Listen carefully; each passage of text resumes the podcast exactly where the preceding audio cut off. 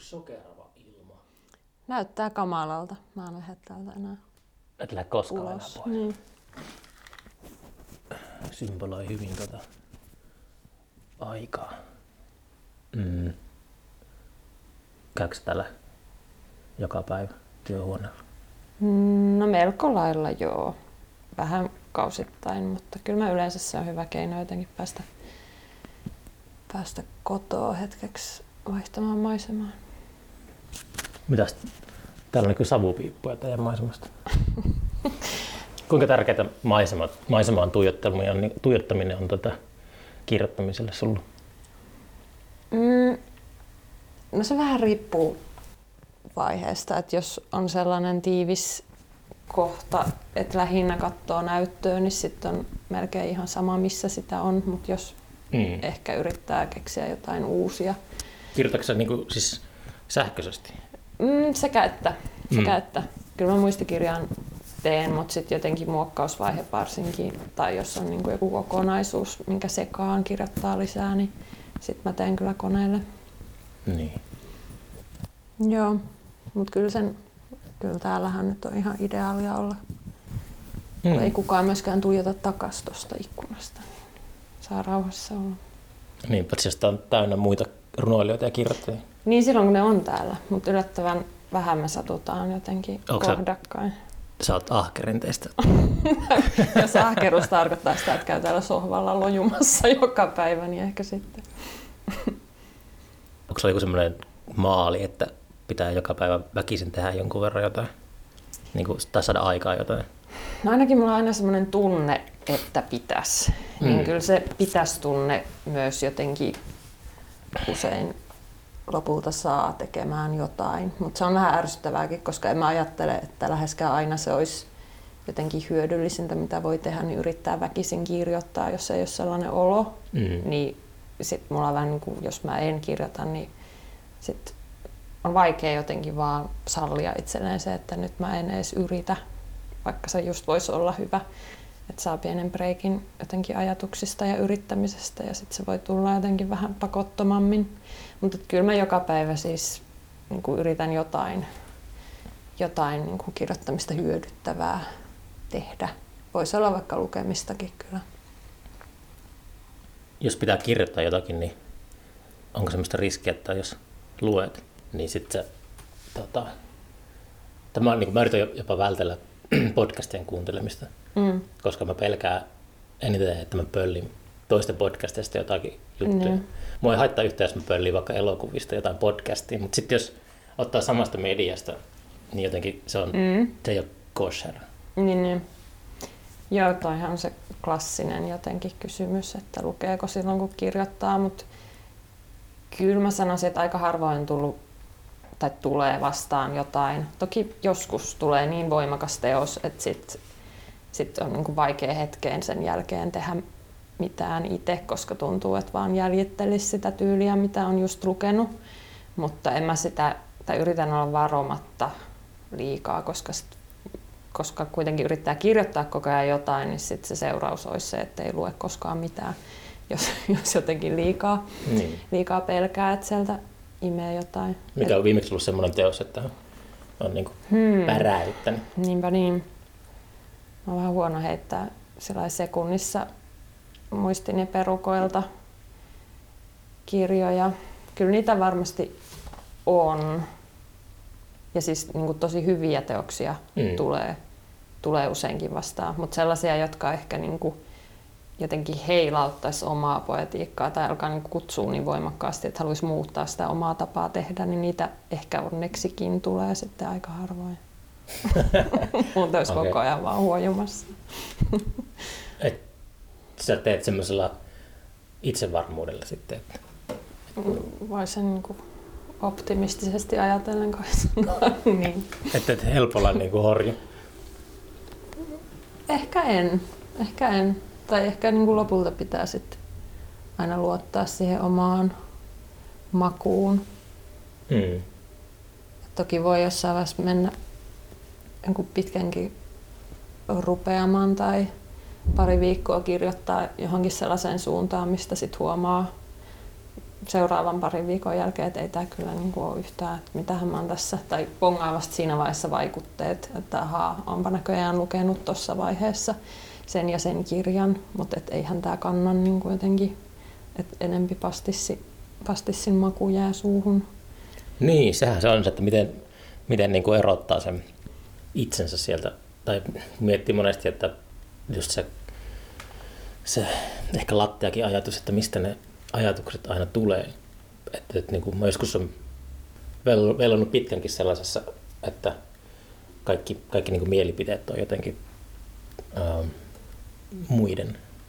Että, mm. että niin kuin jos mä luen jotain sanomalehtiä tätä ja sitten mä menen kaupungille ja mä alan juttelemaan kun, tota, kaverin kanssa, niin sitten missä menee se small talkin raja ja sellainen, että, että mä toistan kuin papukaja jotakin. Mm. Ja se ei niin kuin, ole mun, se ei ole niin kuin mun oma ajatus. Niin. Niinpä.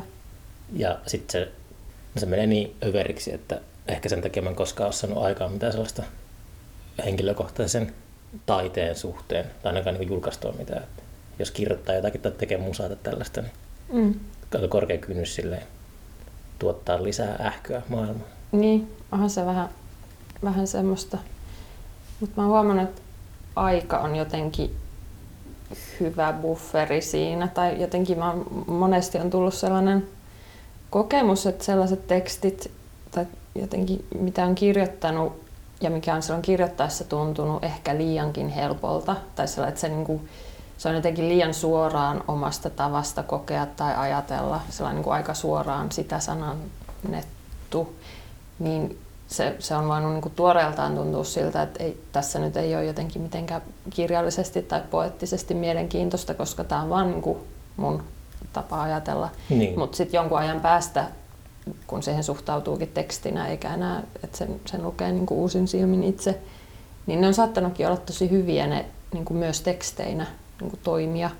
Niin mä oon yrittänyt muistaa, että niin voi tapahtua, jolloin ehkä se laskee se kynnys kirjoittaa helponkin tuntuisia juttuja ylös silloin, kun niitä vaan tulee, koska voi hyvin olla, että se, se ei myöhemmin tunnu niin itsestään selvältä kuin silloin, kun sitä kirjoittaa. Et ehkä silleen voi vähän ehkäistä sitä niin kuin yliyrittämistä, mikä on yksi mm. riski tuntuu, tai että jotenkin mutkistaa ajatuksia turhaan. Niin, niinpä. Mm. Onko sä opiskellut niin kuin silleen, tiedätkö runouden historiasta kaiken? Ja onko, se, onko se silleen, en. Tuota... en tiedä. Mm. Siis mä en koskaan opiskellut kirjallisuustieteitä. Toki jotain yksittäisiä kursseja on tullut siellä sun täällä vastaan. Et, niin kirjoittajakouluja mä oon käynyt kyllä kolunut paljon noita niin Oriveden opisto ja kriittinen korkeakoulu ja sitten niin mm. lyhyempiä juttuja. Mutta kirjallisuutta mä en ole ikinä opiskellut. Se jossain vaiheessa musta tuntuu vähän siltä, että puuttuuko multa nyt jotenkin ratkaisevasti jotain sellaista perustietoutta, mikä, mikä pitäisi handlata, että voi jotenkin kirjoittaa itse.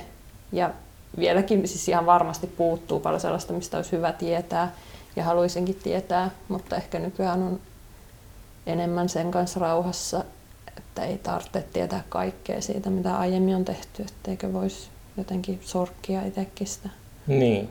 samaa.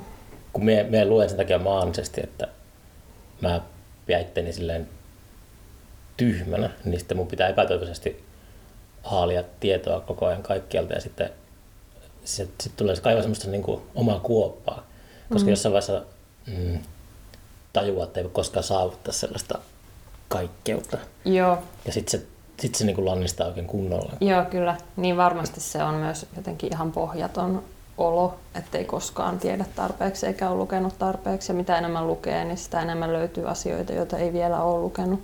Et sikäli niin. se, se ei ehkä niinku lukemalla korjaannut se tunne siitä. Sitten pitää etsiä joku sellainen Krishnamurtin tyylinen guru, joka kertoo, että lukeminen on pahasta oikeasti. niin, niin. Se vie kauemmaksi siitä itsestä. Mm-hmm. Mm.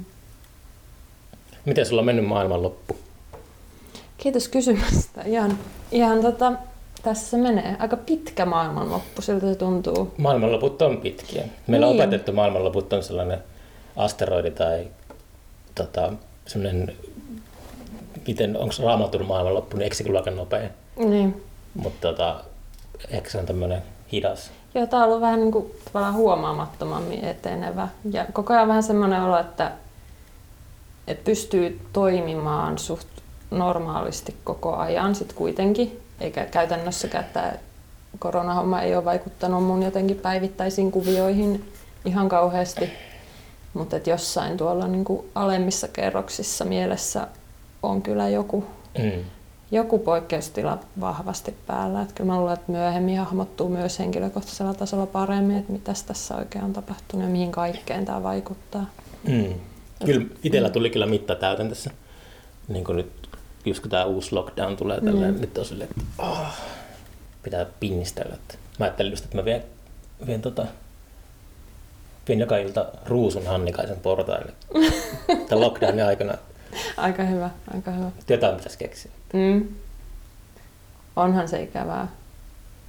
Mutta onko tota, sulla tuli se ää, kärhi, Mm. oliko se nyt 2019 vai Joo. oliko se viime vuonna? Niin 2019 keväällä. Joo. Sulla oli, oliko siinä viiden vuoden tauko sen, niin kuin, Melkein joo. Joo, Mm. esikoisesta. Se nyt ei ehkä mene ihan niin pitkään. En tiedä, okei, okay. En tiedä joko uskaltaisi sanoa ääneen, että tähtää ensi vuoteen, mutta jätetään se tällainen sivulauseeksi. Mutta kuulit joka sen täällä. jotain, jotain tapahtuu. Hmm. Mm. Mutta tahti kiristyy. Ehkä, ehkä. Ja on myös siis nyt ollut vaan paljon enemmän aikaa tehdä. Että kyllä se on varmasti myös sitä, että on saanut keskittyä tota, kirjoittamiseen päätoimisesti nyt. Hmm. Niin kyllähän se vaikuttaa. Että edellistä kirjaa vielä teki tosi paljon niin kuin osa-aikatöiden ohella ja niin poispäin. Niin kyllä mä ainakin haluan ajatella, että se, se tota, oli Puhuin, osa syy siihen. puhuin kaverin kanssa just viikonloppuna, että niin kuin usein musiikissa bändien eka levy tehdään sellaisilla äh, halvoilla soittimilla. Niin Mm. puhutaan niin kuin menestyneistä artisteista. Se levy, se eka levy niin kuin tehdään jollakin semmoisella instrumentilla, joihin on tyylin työttömillä varaa. Ja sitten kun ne breikkaa rikastuu, niin se toka levy tehdään heti semmoisilla Gibsonin kitaroilla ja kaikki instrumentit on tosi kalliita. Väiteltiin bändeistä, joilla se on niin ollut alaspäin se käyrä. Mm. Tässä, että kuka, kuka tahansa pystyy tekemään tuota, hyvän levyn silleen, että se tulee siinä sivussa. Mutta sitten kun keskittyy täyspäiväisesti, niin, niin sitten siinä tapahtuu jotain sellaista. Niin, niin, on se totta, että tietty rentous voi olla siitä vähän jo loitommalla Mm. siinä vaiheessa. Niinpä. Ja ei, ei se nyt mistään tuulesta temmattu ole se tokan kirjan vaikeus, että kyllä se tuntui, tuntui kyllä ihan pitävän paikkaansa myös omalla kohdalla. Niin. Se on vaikeaa, jos on vain yksi juttu minkä, tai kokonaisuus, minkä on tehnyt, niin sit sitä ei voi olla niin kuin vertaamatta sitä Mm. sitä uutta työtä siihen, vaikka ei kauheasti kannattaisi. Et sit tuntuu, että se helpottuu, kun on, on niinku, nyt on jo tavallaan seisoo useammalla jalalla, Niin. niin. niin tietää, että se voi olla tai tulee olemaan ihan eri suunnassa myös se seuraava juttu. Onkohan nykyään paljon kirjoittajia, jotka kirjoittaa salanimellä? Tulee niin kuin mieleen, mm. Ville Hytönen teki, niin, mutta sekin kaikki tietää sen. Niin, Mutta onko semmoisia, niin, jotka oikeasti kirjoittaa salanimellä? Ja... niin. kyllä varmaan on, mutta eipä tule heti mieleen sellaisia, jotka ei just olisi jo niin kuin paljastunut, Mm. mm. että jotka tiedettäisiin salanimiksi nykyäänkin. Ja Niin. Tai ehkä on sellaisia, joita ei tiedetä salanimiksi, mutta ne on. En tiedä. Mä näin äsken teitti sen pörillä, niin se on olemassa. Joo, todistettavasti. Oletko ikinä kokeillut sellaista, että kirjoittaisit pseudonyymillä? En. Vapauttaisikohan se jotain? En mä oikein tiedä. Ehkä jos olisi jotain, tai mä tiedä mikä tekstilaji tai minkä tyyppinen kirjallisuus sit olisi sellaista, mitä ei omalla nimellään haluaisi tehdä.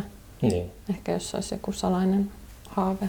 Pa- pakinoita tai jotain Mm. mielipidekirjoituksia. Olisi tavallaan ihan hauskaa yrittää tehdä joku dekkari vaikka salanimellä.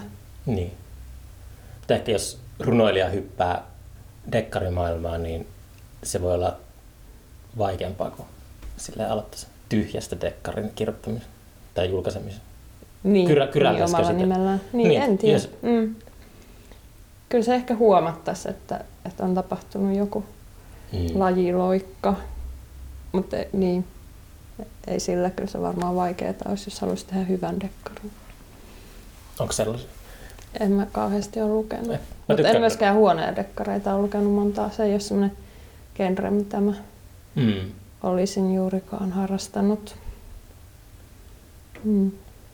Kyllä meillä oli joskus dekkareita paljonkin, mutta siihen kuuluu semmoinen, että ne on vähän semmoisia kämäisiä. Niin, sehän siinä ehkä myös viehättää, että pääsisi ikään kuin, koska jotkut kliseethän on ihania, tai Niin. niin. on, niillä on ihan paikkansa Mm. kuluneille kuville, että niistä voi myös nauttia, niin voisi olla ihan hauskaa yrittää tehdä sellaista tunnelmaltaan vahvaa jännityskirjallisuutta. No joo. Uh, onko sä tullut kanssa tänne Turkuun niin kuin tässä poesia-aallossa vai onko sä asunut täällä kuinka kauan nyt? Ei, kyllä mä nimenomaan siinä Aallossa tulin. Viime vuoden alussa mä niin koen muutin. Ja sitten mä olin vielä sen koronakevään Tampereella ja kesäkuussa muutin Niin Tampereelta, sitten. mutta... Niin. Joo, lopullisesti. Okei, okay. koe muutit tänne. Miten Niin. kävit tunnustelemassa? Joo, joo, siinä oli sellainen tilanne, että olin niin kuin väliaikaisessa asunnossa. Niin, niin, ja samalla niin kuin kokeilin, että miltä täällä tuntuisi olla, että muuttaisiko pysyvämmin. no mikä täällä sitten niin kuin katkas kameliselän? Niin. No, kyllä mä Mä oon utelias, kun mä oon asunut täällä niin kauan, niin mä, Joo. mä niin kuin räpiköin täällä vielä. Niin, niin. Ei kyllä mä pidän Turusta. Siis myös niin kuin yleinen fiilis oli jotenkin ihan eri kuin Tampereella tai missään muuallakaan. Mutta ehkä eniten se, että siinä vaiheessa kuitenkin täällä asuu jo tosi monet ystävistä, monet just tätä poesiaporukkaa, niin kiehto se ajatus, mitä jos kerrankin asus samassa kaupungissa kuin ne jotenkin läheisimmät tyypit, kun tuntuu, että siihen asti aina jotenkin syystä tai toisesta oli ajautunut, että, että kaikki oli jotenkin neljässä eri kaupungissa ja sitten tämä vierailla Jyväskylässä ja Helsingissä ja Turussa ja missä ikinä, mutta koskaan ei jotenkin voi mennä vaan ovelle koputtaa. Niin sitten kun oli ilmassa sellaista, että, että oli osa muuttanut tänne jo ja lisää ihmisiä puhui asiasta, niin ei mua siellä mikään pidättänyt enää siinä vaiheessa, niin tulin sitten tänne. Hmm. Mm. Ja hy- hyvä päätös oli kyllä. Ihan tosi erinäköistä on elämä nyt kuin vaikka vuosi sitten tai puolitoista vuotta sitten. Onko sä jotenkin erakoitunut niin kuin helposti sinne jonnekin? Mm, kyllä siinä vähän semmoista kävi Tampereella. Kyllä Mm. se myös niin kuin ajoi asiansa siinä vaiheessa jotenkin elämää ja olemista, että halusikin olla vähän sellainen niin kuin omassa rauhassa ja keskittyä kirjoittaa ja niin poispäin, mutta Oliko sä Tampereella työhuonetta? anteeksi, Oliko sä Tampereella työhuonetta? ää, ei ollut, ei. Hmm. ei, eikä mulla ollut sellainen tarvettakaan, että yksin mä siellä asuin. Mutta tota, joo, mutta jotenkin sosiaaliset kuviot vuosien varrella oli muuttunut niin, että ei, ei sellainen niin kuin kauheasti ollut sitä elämää siellä. Niin. Niin sitten joo, halusin, halusin lisää ihmisiä niin kuin arkeen. Me itse on semmoinen, että mun mielestä on älyttömän kivaa, että voi mennä oikeastaan mihin kaupunkiin tahansa Suomessakin. Sitten siellä on niinku tuttuja. Mm. Vaikka minä on tosi erakkoluonne sille, mutta niinku, sitä tuntuu, että ahistavampaa, jos on joku koputtamassa ovelle. Niin. Milloin niinku menee jonnekin. Mm. muualle. Mm. Mutta onhan se tietenkin myös kaksiteräinen miekka niin kuin kaikki asiat. Niin, ja ehkä myös kausittaista just, että millainen tilanne jotenkin on, on Mm. elämässä. Että tuntuu, että nyt on tämä vaihe ja sitten tulee ehkä jossain vaiheessa taas jotain muuta. Mm. Nyt just on kivaa, että on elämää, elämää lähellä. Vai niin? Sä oot niin tuore tapaus täällä. Joo, kyllä vain. Onko sä tota, tykännyt niin kuin, koskaan lausua sun runoja yleisö edessä? Onko se ollut semmoinen juttu? Mä muistan, että Erkka oli semmoinen, semmoinen että... Mä muistan, puhuttiinko me Erkan kanssa podcastin aikana, mutta ainakin mm. jossain vaiheessa sanoi, kun Mä kyselin siitä, että en, en missään nimessä. Joo, ei. Näin mäkin olen ymmärtänyt, että Mut- ei ole lempipuuha. Mm. Mutta tota, mä tykkään kyllä kovasti. Okei. Joo. Mm. On se ollut aina, aina sellainen, että parhaimmillaan siinä saa jotenkin ihan uusia tasoja niihin teksteihin. Ja sitten mä vaan pidän siitä jotenkin sellaisena läsnäolon kokemuksena, Mm. Varsinkin jos on niin pienempi tila tai joku sellainen niin keskittynyt ympäristö, niin tuntuu, että siinä saa jotenkin aika niin, todella miellyttävän yhteyden Joo. ihmisiin. Ja onhan se aika niin kuin hurja, en nyt tiedä sanoisiko vallan tunne, mutta jotain niin kuin kutkuttavaa siinä, että voi sanoa ihan mitä tahansa ja ihmiset kuuntelee sillä niin kuin Mm. tosi herkeämättä. Joo, tota on- on kanssa tässä miettinyt itekseen ja sitten tota, tyyppien kanssa, että tapahtumien järjestäminen on ollut tässä tauolla. Että mikä semmoinen filosofia siinä pitäisi olla. Mähän niin itse, mä inhoan festivaaleja. Mm. Mitä se festivaalit niin nykyään tarkoittaa. Että se, se on nimenomaan se esiintyjä ja yleisön välinen tota, juttu on se, Mm. minkä pitäisi olla tärkein siinä.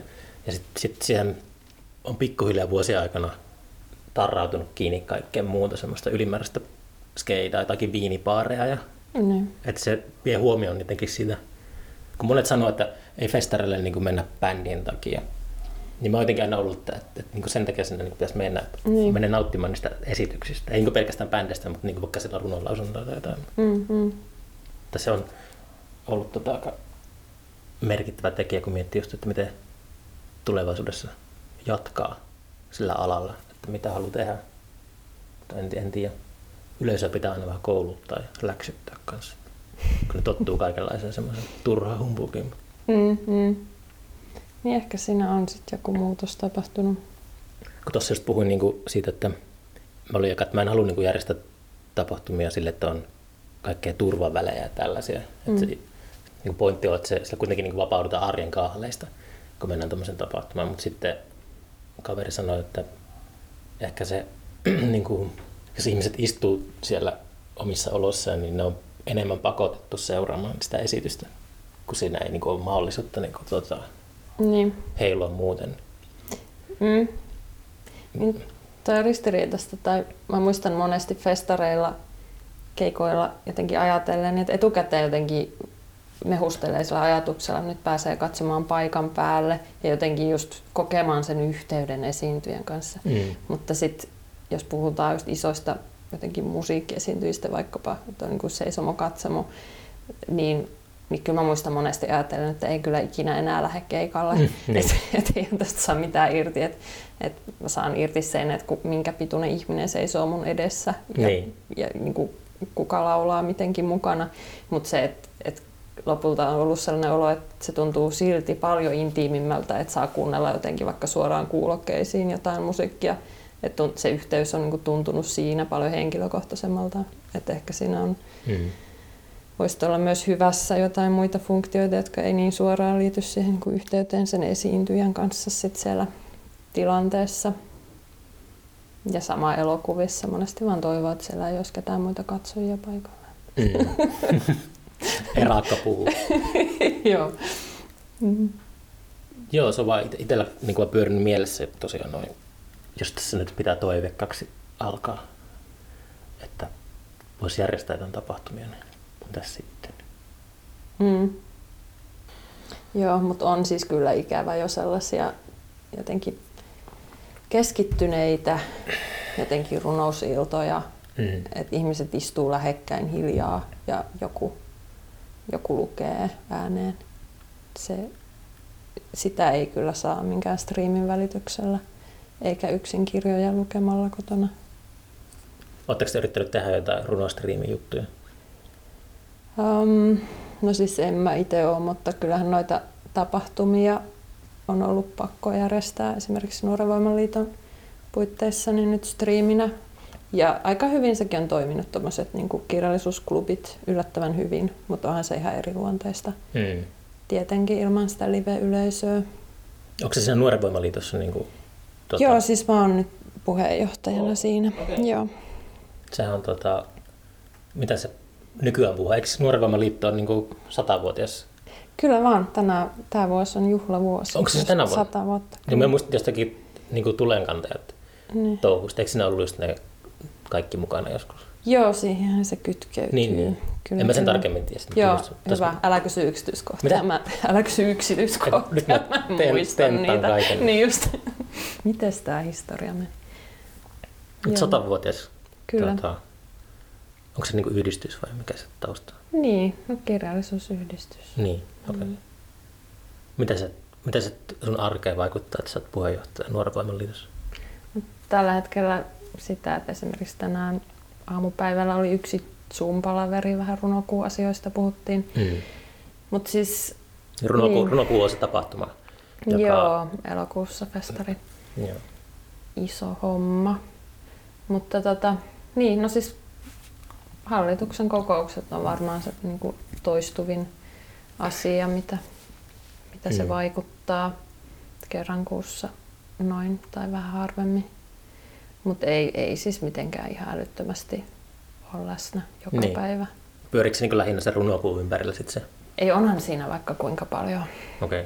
osa-alueita, että kirjoittajakoulutusta ja arvostelupalveluita ja siis paljon muitakin tapahtumia kuin runokuu, klubeja Mm. ja nuorivoimalehti Niin. on myös kuuluu samaan pakettiin. Niin, niin, joo, siis tosi iso toimijahan se on. Mm. Miten sä päädyit tuommoisen pestiin? No siis mä olin hallituksessa kolmeko vuotta ennen kuin nyt sitten viime vuonna tulin puheenjohtajaksi. Et, niin, silloin, silloin aiemmin joku kysyi, että kiinnostaisiko tulla Mm. ehdolle hallitukseen. Ja kyllä mua kiinnosti, eihän mä juuri mitään tiennyt siitä, että mitä, mitä toimintaa se sisältää ja mitä siellä voisi tehdä, mutta siitä se nyt on sitten valjennut vähitellen.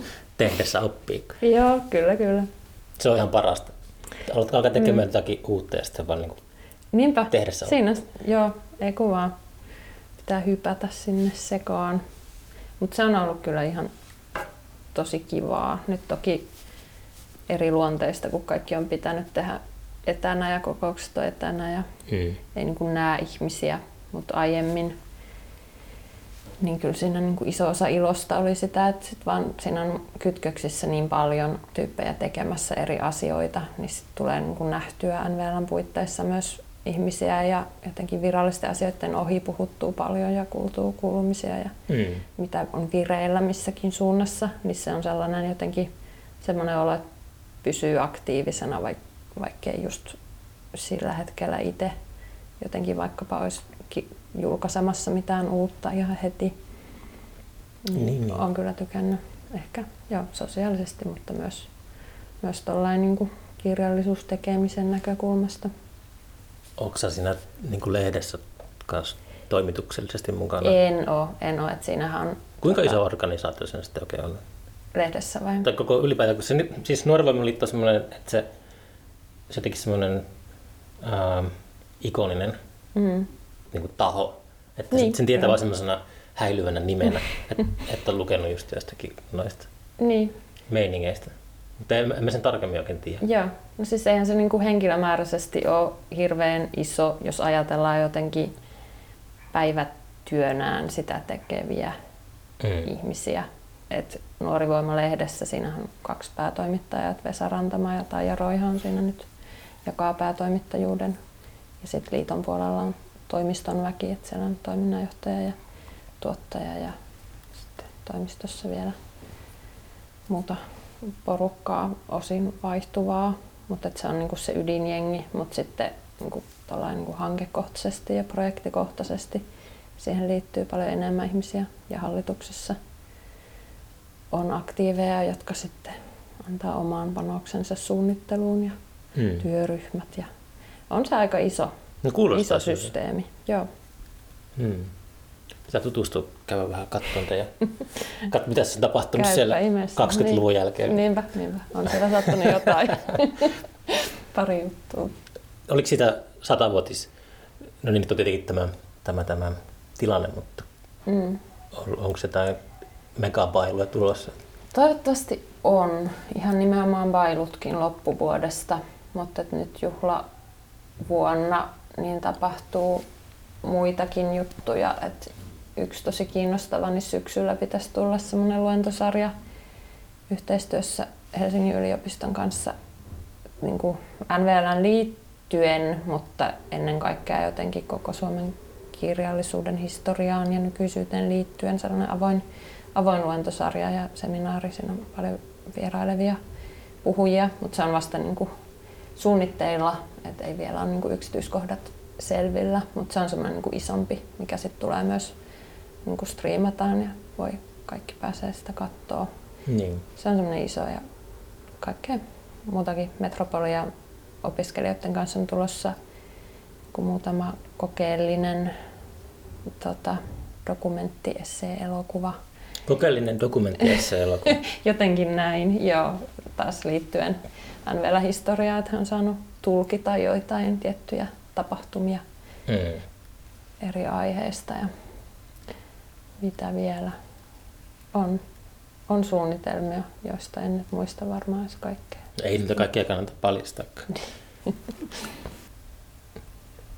Onko se koskaan esiintynyt muuten jatsbändin edessä? Mikä kysymys? Toi on se kysymys, kun tota, mä aikoinaan ratkaisin tuon runolausunta ongelman, mm. mikä on rockifestareilla, että levoton nousuhumalainen yleisö ei jaksa kuunnella mm. runolausuntaa, niin sitten pistää taustalle jatsibändin, niin, niin. sitten se on niinku semmoinen siisti mm. keikka yhtäkkiä. Joo, niin eikö Raisa ollut? Joo, Raisa oli Joo. just Niinpä. kolme vuotta sitten. Joo. En ole esiintynyt, mutta siis hyvä konsepti kyllä. Mm. Pitää, pitää muistaa Pidä korvan takana. Joo, joo. Mm. Mistä sitä sitten puhuisi? Niinpä. Mm-hmm.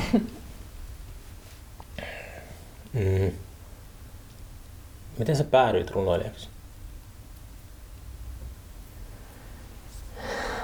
Aika järkäle kysymys. Vasta lyhyesti. Lyhyesti. tota, tiivistämällä. Siihen on olemassa lyhyt oikea vastaus. No mikä se on? En minä niin. Sä, sä tiedät se itse, kun se niin. vastaa nopeasti jotain. Niin.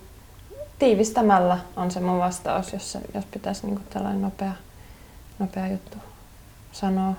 Ja siis mä tota, kirjoitin enempi proosaa vielä tonne 2010 tienoille. Mm. 2014 tuli se mun esikoinen, että siinä että verrattain myöhään jotenkin sitten edes aloin jotenkin hapuilla runojen suuntaan. Luulin, että tuun kirjoittaa enempi prosaa. Mutta sitten, en mä tiedä, musta tuntuu, että se kaatuu vähän siihen, että mä en ole koskaan osannut kirjoittaa sillä kauhean suunnitelmallisesti, että pitäisi jotenkin suunnitella etukäteen ja rakentaa jotain juonia, mikä ei tietenkään ole ainut keino kirjoittaa myöskään proosaa, mutta jotenkin nautin siitä, että sit kun kokeilin runoja, että se on jotenkin niin paljon hallitumpaa muodon tasolla tai että sen, sen niin kuin voi helpommin hahmottaa itse, että millainen siitä tulee ja mikä se on. Niin. Niin, niin joku siinä tiiviydessä sitten alkoi viehättää, vaikka ihan samoihin suomaastoihinhan siinä pääsee sitten, jos varsinkin kun alkaa jotain kokonaisuutta kurssia kasaan, niin että minkälaisen kaaren tähän kokoelmaan nyt rakentaa, niin, mm. niin, niin ei se pelkästään ole sellaista niin helppoa ja hallittua. Niin. Mm. Ojasta allikko. Ehkä, mutta ihan kiva allikko ollut. Kuinka pitkälle sä etenit niissä sun proosa-suunnitelmissa? ennen kuin hautasit? No mun oli tarkoitus tehdä Oriveden opistolla niin päättötyöksi eka versio romaanikäsikirjoituksesta. Olisinko mä muutaman luvun siihen kirjoittanut ja mulla on ollut vielä siinäkään vaiheessa mitään hajua, että mitä siitä niin kuin tulisi. Että missä on menossa. Niin, niin. niin. Ja, niin sit mä ajattelin, että, että mä tuommoisen runokokoelmanhan ne tekee paljon nopeammin päättötyöksi, niin sitten mä tein sellaisen. Ei varmasti ollut ihan hirveän hyvä. Siis se ei ollut se, se sun esikoinen? Ei, niin, se niin. ei ollut se. Mutta kuitenkin sillä että siitä jäi, ehkä sitten löysi jonkun riemun siihen, kun ei odottanut itseltään oikeastaan yhtään mitään. Joku sellainen niin Ja aluksi aina oppii missä tahansa nopeasti. Mm. Niin sai sellaisen jonkun oivaltelun suman siihen hommaan ennen kuin se sitten muuttui vaikeaksi. Onko sulla ollut mitään semmoista vetoa palata takaisin siihen proosan kirjoittamiseen? No siis saattaa sitä tulla, enkä mä ehkä ajattele sitä niin jyrkkälinjaisesti, että se jotenkin olisi joko tai. Mutta tällä hetkellä niin ei, niin, ne mitä tulee kirjoittaneeksi, niin on aika lyhyttä muodoltaan sit olleet. Mutta on semmoista kiva ajatus, että voisi ainakin jotain vähän vuolaampaa tuonne sekaan saada vielä tehtyä. Tai, koska kyllä siinä sitten tavallaan pääsee leikkiin ihan eri tyyppisillä jutuilla kuin lyhyessä muodossa. Et kyllä kaikki tämmöinen niin virketason jotenkin rytmit ja vyörytykset kiinnostaa. Ja niin. niistä mä silloin, silloin myös eniten pidin, kun proosaa kirjoitin. Että se oli myös aika niin kuin jotenkin kieli, kieleen ja kielen kommervenkkeihin keskittynyt se mun kirjoittaminen. Niin, niin, joo, kyllä mä uskon, että jossain vaiheessa vielä jotain Miten kielen kommervenkki? Eikö, eikö kärhi ole just sellainen tota, koukku? Oh. Ku, niin kuin kukassa. Niin. Oliko se semmoinen niin jotenkin... Mulla tuli mieleen vaan se sun runokokelman nimi siitä. Niin. Kielen kommervenkkeihin keskittymisestä. niin, ehkä se voi olla. Ehkä. Mut niin, siis Takertuu. Niin, niinpä. Niin. Tarkoitan, että, että tavallaan se proosan tapainen, mitä mä kirjoitin, ei myöskään ollut sellaista jotenkin juonivetosta tai mitään, että siinäkin oli jotenkin se kielen taso aika vahvasti koholla ja mm. niin miltä sanat kuulostaa. Että, ja jotain samoja piirteitä kuin mitä sitten runoissakin on tehnyt. Oliko sulle aina niin kuin selvää, että sä haluat kirjoittaa vai oliko sulla semmoinen äh, hapuilu vaihe elämässä, vai oliko ihmisiä ympärillä, jotka tuki sun kirjoitushaaveita vai? On ollut onneksi, joo. Et kyllä se nyt on niin kuin harva kantava lanka ollut tässä koko touhussa, että se niin. kirjoittaminen. Että se, sen mä niin kuin, on kyllä aina tiennyt lapsesta asti, että haluan tehdä sitä.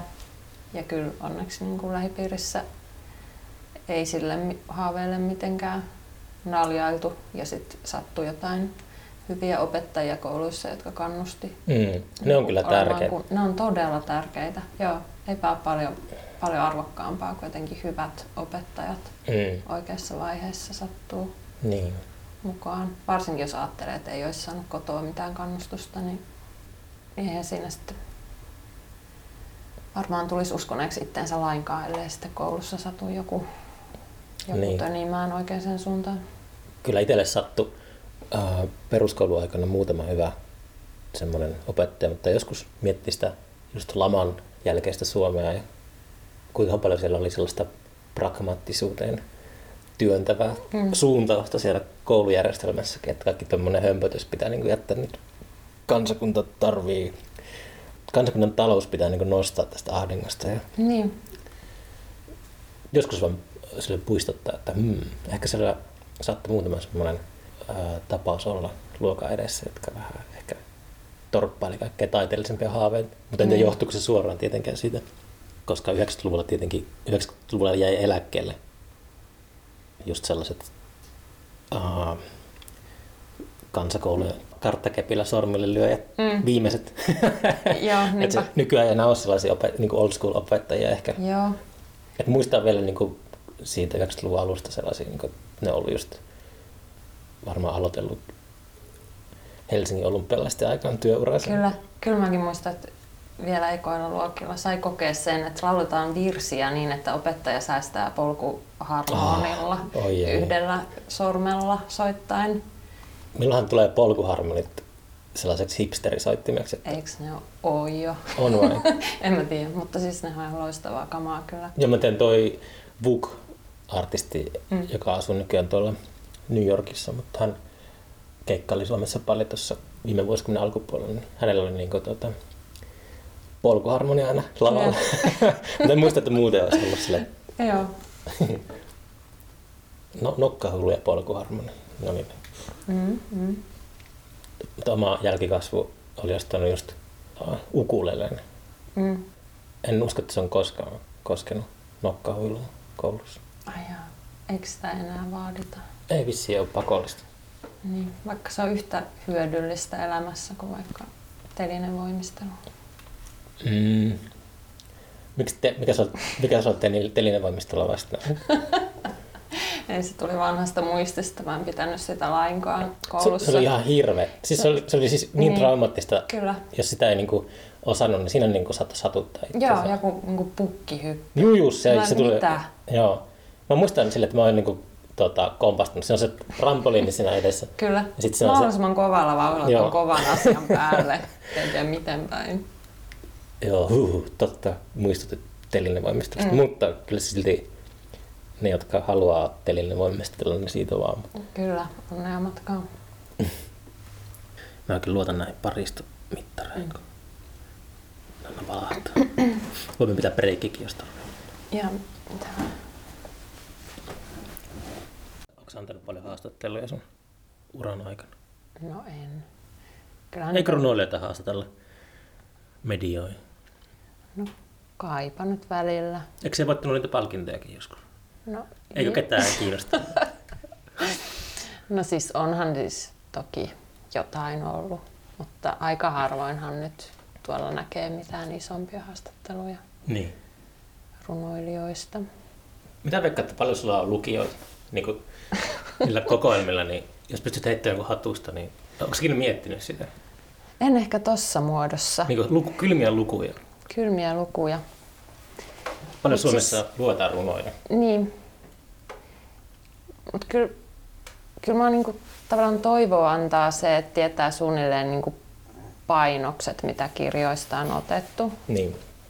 Että kyllähän ne niinku johonkin sit on myyty.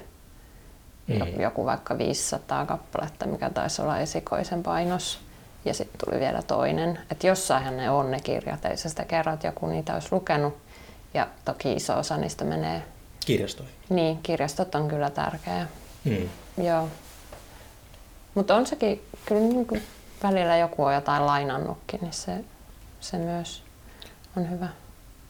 Se jännä, että miten tämmöinen valvontayhteiskunta on niin kuin musiikkiin ainakin murtautunut, että ennen vanhaa artisti julkaisee levyyn, niin se myy niitä, mutta se ei koskaan niin tiedä, että onko ne jossakin hyllyssä vai miten paljon Mm. niitä kuunneltu. Nykyään pystyy näkemään jostakin, tiedätkö, Niin Spoti- soittokerrat. Se on Spoti- varmaan aika kuumottavaa ja koukuttavaa sit jäädä Niin. seuraamaan niitä lukuja. Niin.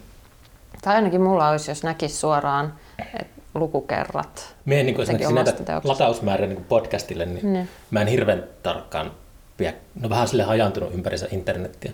Enkä mä sille niin kuin, mä muistan, mulla oli aina festarivuosina, mulla oli ihan hirveätä se, että kun tuli liput myyntiin, niin sitten kävin aina niin kuin 10 minuutin välein Niin, niin. katsomassa tiketin sivulta sieltä, että joku on ostanut lipun, nyt ei ole kukaan ostanut. Joo. Sitten se meni semmoiseksi, se niin kuin syöksi hulluuteen. Niin Joo. sitten mä huomasin tota, podcastin alku, ihan alkuviikkoina, että mä aloin olla sille samanlainen, niin kuin, että nyt, nyt pitää niin kuin, tota, mä sitten, se on paljon terveellisempää, että ei tiedä.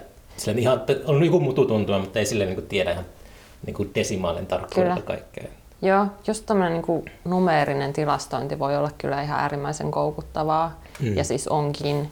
Muistan jossain vaiheessa, kun oli tämä Last FM, en tiedä onko se enää edes käytössä. Joo, mä muistan sen hämärästi. Joo, että se niinku tilastoi, nykyään Spotify vähän niinku tekee ehkä samaa, mutta et sieltä suoraan näki, että kuinka paljon on kuunnellut jotain musiikkia, niinku kappaleita ja bändejä. Niin. Niin mä muistan, että jossain vaiheessa alkoi vähän vaikuttaa siihen, että mitä musiikkia mä kuuntelin, koska mä halusin nähdä ne korkeammalla siellä tilastoissa, jotka kuitenkin oli vain mun omille silmille. Että jo tuommoisessa asiassa Siis mitä? se niin alkoi vaikuttaa. Et, mikä se, se olisi joku lista? Joo, Siis, siis oliko se sun hen- henkilökohtainen lista vai? Joo, tat, kyllä se nyt siis oli julkinen sivu, mutta ei, ei silloin ollut samalla tavalla semmoista niin kuin verkoa, sosiaalista Siis onks- verkostoa. sinne Mä oon ihan uuvatti noissa, mutta siis onko Spotifyssakin semmoista omat profiilit, että siellä niin kuin soittelu? Ei siellä kai samalla tavalla näy, että mitä on kuunnellut Mutta ja Last kuinka paljon. oli. Joo, siellä oli. Niin, joo, joo, siellä joo, oli. niin, joo. joo. joo. Mutta et, tavallaan ihan sama ilmiö kuin nämä like, likemäärät sitten somessa. Mm. Kirjoja ei pysty silleen vielä, ehkä jossakin noissa e-kirjoissa, että audiokirjoissa tietenkin. Joo, tai jossain Goodreadsissa jotain mm. arvosanoja, keskiarvoja niin teoksille. Tykkääksä äänikirjoista? Mä en ole oikein harrastanut. Onko kokeillut? Ehkä sillä jotain yksittäisiä, mutta siis sama, käytännössä jo. en. Käytännössä en. Ehkä se vielä tulee, koska kyllä mä tykkään kuunnella sitten taas jotain, mutta lähinnä mä teen sen niin kuin areenan kautta mm. enimmäkseen sit jotain niin kuin radio-ohjelmia ja niin. podcasteja ja tommosia, niin kyllä mä voisin kuvitella. Ja siis onhan sielläkin jotain niin kuin luentoja ollut myös teoksista. Se on varmasti myös semmoinen, että kyllähän sitä aina periaatteesta änkyröi kaikkea mm. vastaan, mutta mä luulen, että se vaan on myös semmoinen tottumiskysymys. Että... Mutta se on, se, se on kyllä, mä uskon, että tähän on jo jotain niin kuin tieteellistäkin dataa olemassa, että se, on, se menee aivojen eri osaan se mm. informaatio, jos sä luet sen silmillä, kun, jos sä kuulet sen korvilla.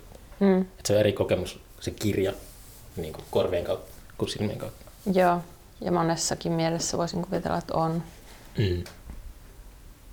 Joo, mutta kyllä se ehkä eniten tuntuu, että itsellä liittyy siihen rytmiin ja tulkintaan, että haluaa itse määrätä ne molemmat siinä, niin kuin kuinka sen tekstin silmillään kuulee ja mi- missä tahdissa.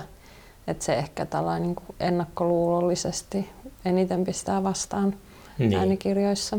Et vaikea kuvitella, että joku kirja, mistä olisi erittäin kiinnostunut, niin että ensisijaisesti haluaisi kuunnella sen eikä lukea kirjana, ellei sitä ole jotenkin erityisesti suunniteltu kuunneltavaksi. Joku mun vieras selitti kompositiosta ihan vasta. Että kuka se oli? Sillä, että sen niin kuin, tota, olisiko ollut Aino Louhi? Mm. Ehkä enemmän sarjakuviin liittymä. Mutta sillä, että se halusi niin kuin, määrätä, tai yrittää määrätä kirjoittajana sen tahdin, miten lukija kääntää sivuja. Niin. Et se on ihan kiintoisa silleen, että tuota, varmaan aika vaikeaa, mutta kuitenkin. Niin. Kuinka tärkeää sulle on niin kompositio runokokoelman sivulla? Et, et niin onko se niin ihan olennainen, olennainen osa sitä vai? Niin, että miten ne on asemoitu niin. siihen on äärimmäisen olennainen. Ja mä oon ihan neuroottinen siinä sellaisessa, niin kuin, tuleeko tuohon nyt kuusi vai seitsemän välilyöntiä tuohon sisännökseen ja rivivälejä. Ja, siis joo, kyllä kyllä se on ihan tosi olennaista. Ja niin. yksittäisen runon sisällä vaikka, että miltä ne, niin kuin, jos siinä on useampi säkeistö, niin kuin usein on, niin montako säättä niissä voi olla, että se näyttää jotenkin sellaisena tekstimuotona koherentilta, että voi olla, että, että se voi vaikuttaa si- Joo, siis kyllä mä mietin ihan Toi tosi paljon niitä. sellaiselta, tiedätkö, graafiselta suunnittelijalta. Se, se ehkä vähän on sitä niin kuin samantyyppistä. Huomaa, kuten nyt okay, yhteistyötä graafisen suunnittelijan kanssa, niin se on jännittävää, että niillä on niin paljon tärkeämpää just se, miten ne sanat ja kirjaimet on visuaalisesti siinä julisteessa. Mm. Ja sitten sinne saattaa olla uskomattomia kirjoitusvirheitä. Yeah. Semmoisia, niin kuin, ne paistaa kilometrin päähän sil, niin kuin, yeah. silmää, että kirjoitusvirheet. Ja ne ei niin kuin, tajua sitä, niin. kun ne on silleen omalla tavallaan autista ja sen Kyllä. muodon kanssa. Joo. Ehkä jotain tällaista yhdistelmää, että yrittää kiinnittää molempia huomioita. Hmm. En mä tiedä kuinka mielekästä tai jotenkin järkevää se aina on, että on niin tarkka siitä, että toi nyt näyttää liian pitkältä tuo säe, että vaikka se jotenkin tekstinä saattaisi toimia, niin haluaa sen vaikka lyhentää tai jotain vastaavaa. Mutta en mä oikein, sit, sit mä häiritsisi se joka kerta, kun mä luen sitä, että siellä on joku niin kuin näyttää väärältä sivulla, niin kyllä mä oon sitä nyt sitten totellut. Niin. No toi on niitä juttuja, että ei ehkä kannatakaan alkaa purkamaan, että mistä niin. se johtuu. Niin, niinpä, niinpä. Enkä mä osaisi sanoakaan. Onko sulla sitten, jos sä luet jonkun toisen runokokoelmaa, niin tuleeko sulla sellaista oloa, että tässä on kompositio ihan päin helvettiä? Vai luotatko siihen, että niin. mä en nyt vaan taju, mitä toi hakee toi toinen? Mm.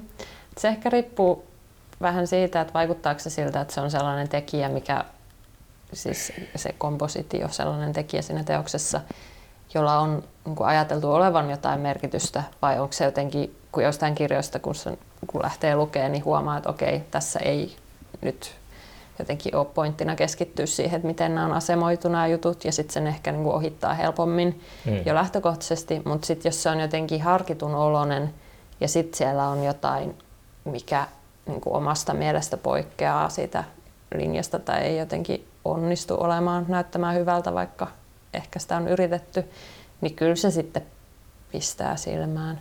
Mutta ei varmaan ihan niin neuroottisesti kuin omassa tekemisessä. Niin.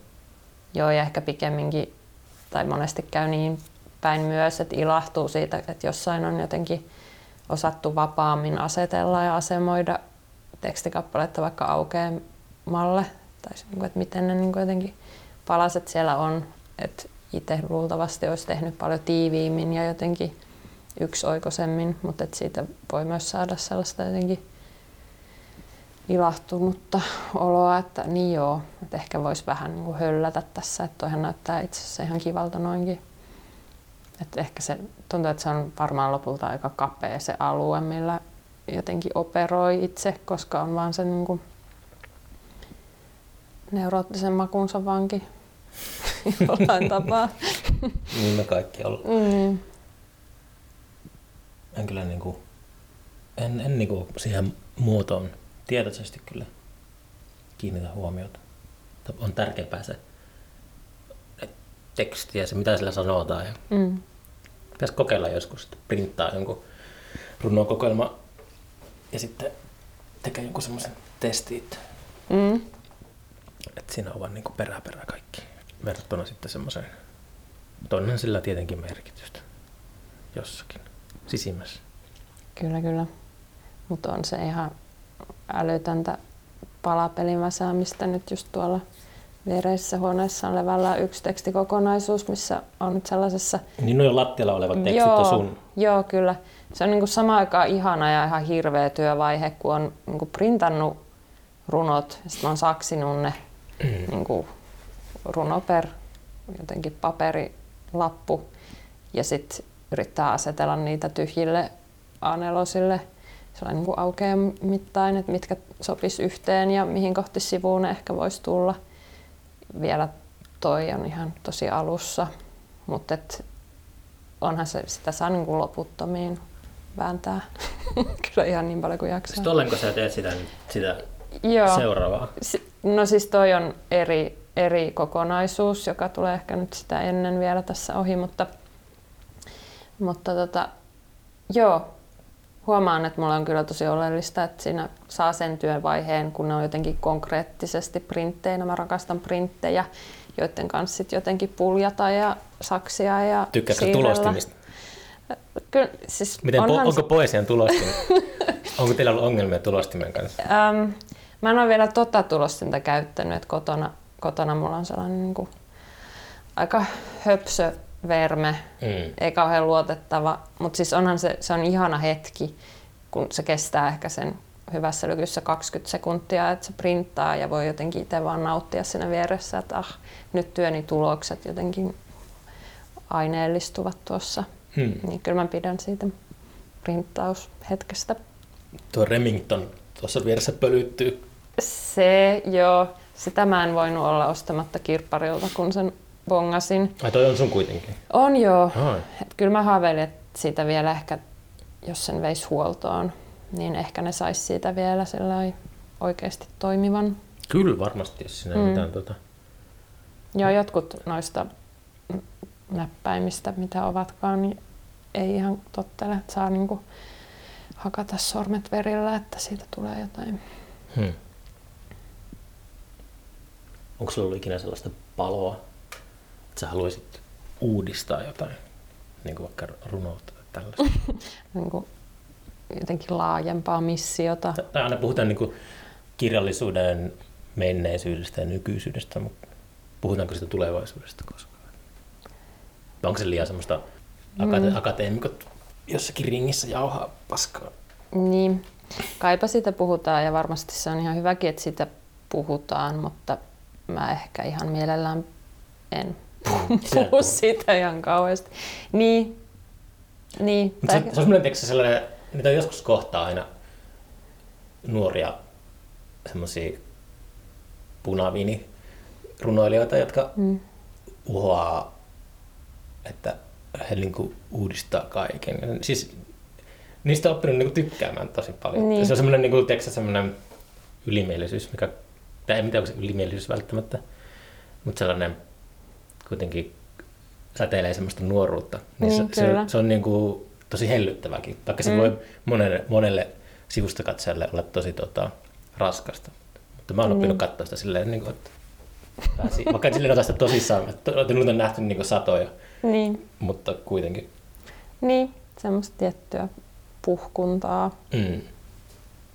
Joo, on sitä varmaan itselläkin ollut. Ehkä ei niinkään, että jotenkin olisi ollut jotain tavoitteita uudistaa kirjallisuutta, mutta, mutta jotenkin, en mä tiedä, ehkä se liittyy laajemmin siihen, että ehkä ei luule itsestään niin liikoja toivottavasti enää, tai että koko ajan vähemmän luulee itsestään asioita. Oh, joo. Eikö se pitäisi mennä toisinpäin?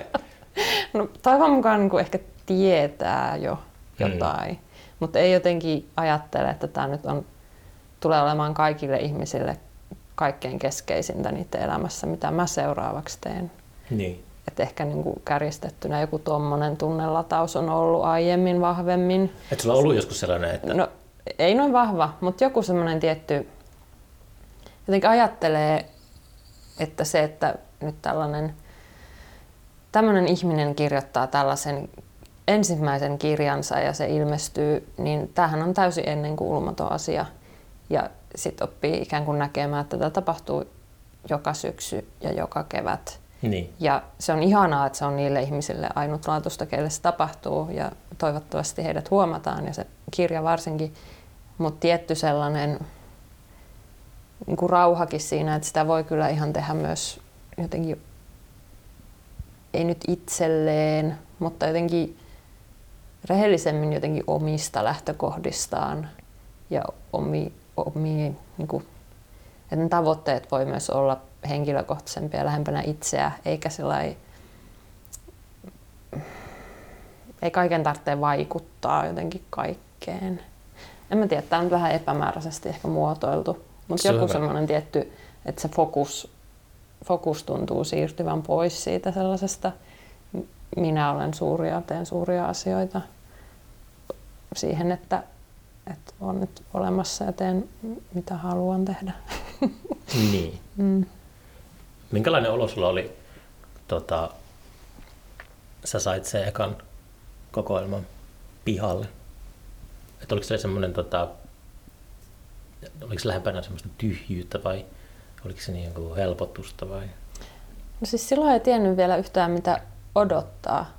Et ei tiennyt yhtään millaista se edes on, kun ilmestyy kirja, että mikä sitä seuraa, mitä, niin kuin, mitä tapahtuu. Niin oli sillä aika uuden edessä. En mä muista, että mulla olisi ollut mitään odotuksia, jotka olisi täyttynyt tai ollut täyttämättä. Et aika silleen blankkona ehkä se otettiin tosi meni. hyvin vastaan. Niin otettiin, joo, ja jälkeenpäin ehkä tajus sen. Silloin sitäkin ehkä ei älynnyt, että, että niin, että tämä on tosi hyvä vastaanotto. Et toki se niin tiesi, että, että no niin, nyt tapahtui hyvä asia, kun sain tällaisen tai noterattiin tuolla. Mutta jälkeenpäin niin ehkä oppinut suhteuttamaan sitä, että se sai tosiaan esikoiseksi aika hyvin Hmm. niin huomioon. Mutta ei sitä silloin ajatellut, että se on jotenkin poikkeuksellista. Enkä sano, että nytkään olisi jotenkin ollut superpoikkeuksellista, mutta kuitenkin. Entä minkälainen suhde sulla on noihin teksteihin, mitä sä oot julkaissut, niin pystytkö lukemaan niitä ilman sellaista neurottista sinkoutumista?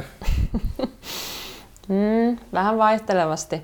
En mä ehkä kauhean usein yritäkään lukea ja katsoa, että mitäs tämä nyt minussa herättää, kun luen vanhaa kirjaa.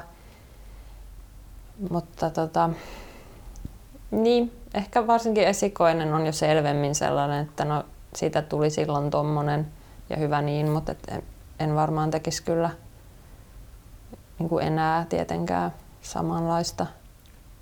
Mulle ei tule mieleen itse asiassa kuin Stephen King, joka julkaisi tuosta Mustasta tornista Mm. semmoisen niin uuden versio joskus parikymmentä vuotta myöhemmin. Se oli lukenut ne vanhat tästä, ei tämä ei ole hyvä, ja sitten se, se teki jonkun sellaisen Niin, tavallaan kyllähän leffois, leffojakin tehdään aina välillä tai remakeja, niin miksei kirjoistakin. Niin. Mutta se vähän hassu ajatus. Mutta siis kyllä mä löytäisin editoitavaa ihan helposti. Mm. Mm. Mulla menee älyttömästi parista tähän harrastukseen. No joo, luulisin, että, Toi että noi on jotain akkuperusteisia jo. apurahaa pelkästään parista ei tarvitse. Mm. Mm.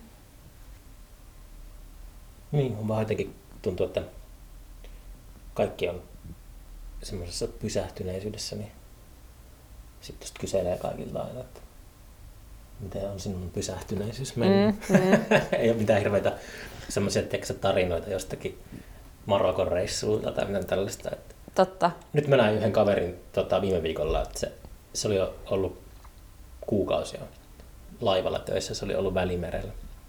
Nyt korona-aikaa. Okay. ne oli mennyt siellä Italiassa tota, satamasta satamaan ja sitten sillä oli ollut kaikki paikat muka kiinni ja sitten päässyt jostakin takaovesta aina sinne Niin, niin. ravintolaan. Sitten mä kuuntelin sitä, kun se selitti tuolla, että vau, vähän siistiä, että sä oot ollut Välimerellä tämmöisenä aikana, että koko maailma sulki. Niinpä.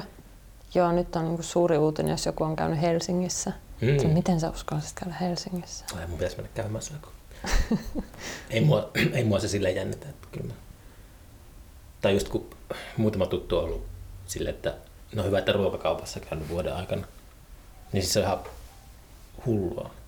Sille, että siis jotenkin, kyllä mä ymmärrän sen, että ihmiset pelästyy Mm. tätä meininkiä, mutta jotenkin tuntuu, että ei pidä niin elämistä ihan kokonaan lopettaa. Voi olla sille varovainen, Mm. että, niin kuin, mutta kuitenkin.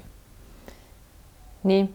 Toki joillain voi olla tosi hyviäkin syitä olla supervarovainen, mutta kyllä mä oon Mm. yrittänyt, yrittänyt höllätä niin paljon kuin pystyy. Toki niin kuin suositusten mukaan ja niin poispäin, mutta et siihen ei ihan hyvin tuntuu, että mennyt. Et mä olisin saattanut olla just se, joka sulkeutuu niin kuin riisipaketteen ja vessapaperin kanssa johonkin vuodeksi, eikä tuu vaan kertaakaan ulos.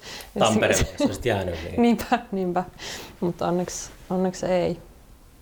se oliko oikeasti sellainen riski, että olisit saattanut... No siis mun mielenlaadulla niin, niin hyvin pystyisin kuvittelemaan sellaisen skenaarion, että olisin mennyt mökille ja sitten ne olisi enää tullut pois. Saatan liioitella, mutta ehkä vain vähän. Hmm. Tai niin, tai että lopulta ehkä onnistunut toistaiseksi olemaan tietoisesti stressaamatta ihan hirveästi tästä Niin. tilanteesta. Se oli kiinnostavaa, kun Parkko, Tomi Parkko sanoi tässä, jotkut runoilijat oli aapistanut tämän pandemian niin etukäteen, tai ensimmäisenä Hmm. kaikesta. Just puhuin sen kanssa siitä, että mitenköhän paljon tämä vaikuttaa taiteeseen ylipäätään tämmöinen, tämmöinen meininki. Vaikuttaa sitten ihan hirveästi, mutta, mutta tuleeko sellaista semmoista tylsää, ennalta arvattavaa taidetta kuinka paljon, mutta, Hmm. mutta jotkut, onko ne ollut Tommi oppilaita tai jotkut niin on ollut jo hyvissä ajoin ennen yhteiskunnan reagoimista, niin on niin kuin runoissa puhunut siitä. Mun, mielestä se oli, Niin. mun mielestä se oli aika hienoa, kun Hmm. pitäisi aina ajatella, että taiteilijat on herkempiä ja anturat on niin jotenkin tuota, terävämmässä kunnossa kuin muille. Pitää silleen aavistaa, että mihin maailma on menossa. Niin. Niin. En mä naura.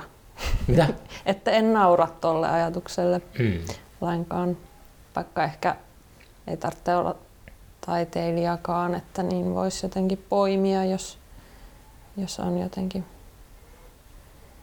virittynyt. Joo.